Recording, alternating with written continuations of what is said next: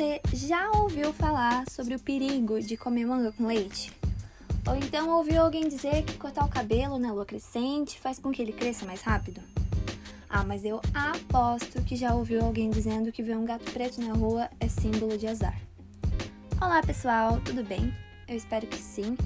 Eu sou a Thalia e no episódio de hoje eu vou estar falando um pouco sobre a diferença entre os saberes do senso comum e os saberes científicos dentro da área da psicologia. Para começar, já é essencial apontar que todo conhecimento tem uma importância singular.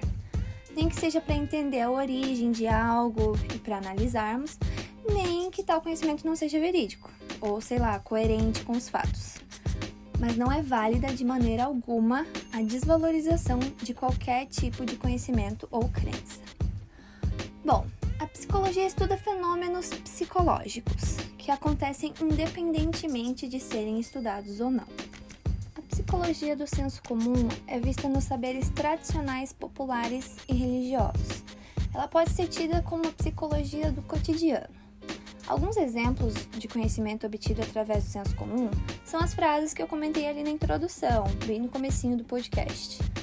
A gente vê essa psicologia em diversas áreas do nosso dia a dia, no poder de persuasão de um vendedor, que às vezes acaba por vender algo que o consumidor nem acreditava que precisasse, na habilidade de lábia e sedução de algumas pessoas, ou até mesmo naquela situação que nós temos um amigo que está sempre disposto a nos ouvir, ouvir nossos problemas e também nos aconselhar de uma forma ou de outra.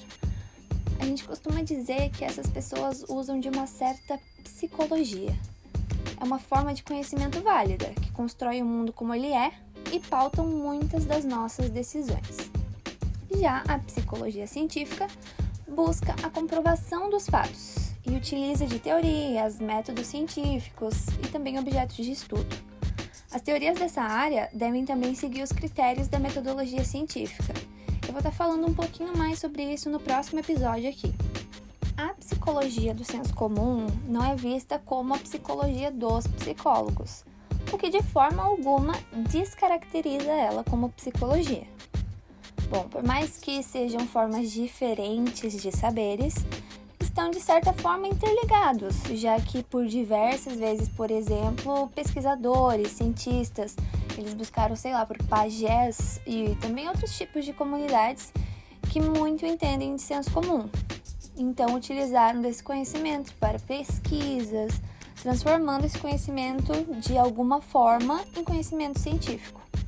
Isso é explicado com o fato de que a ciência precisa estar em constante contato com as pessoas e também com o cotidiano.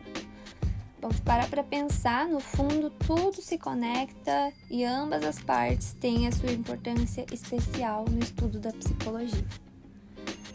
Enfim, esse foi o episódio de hoje. No próximo episódio eu vou estar falando um pouco sobre a ciência e a epistemologia na psicologia. Beijão, gente, até a próxima!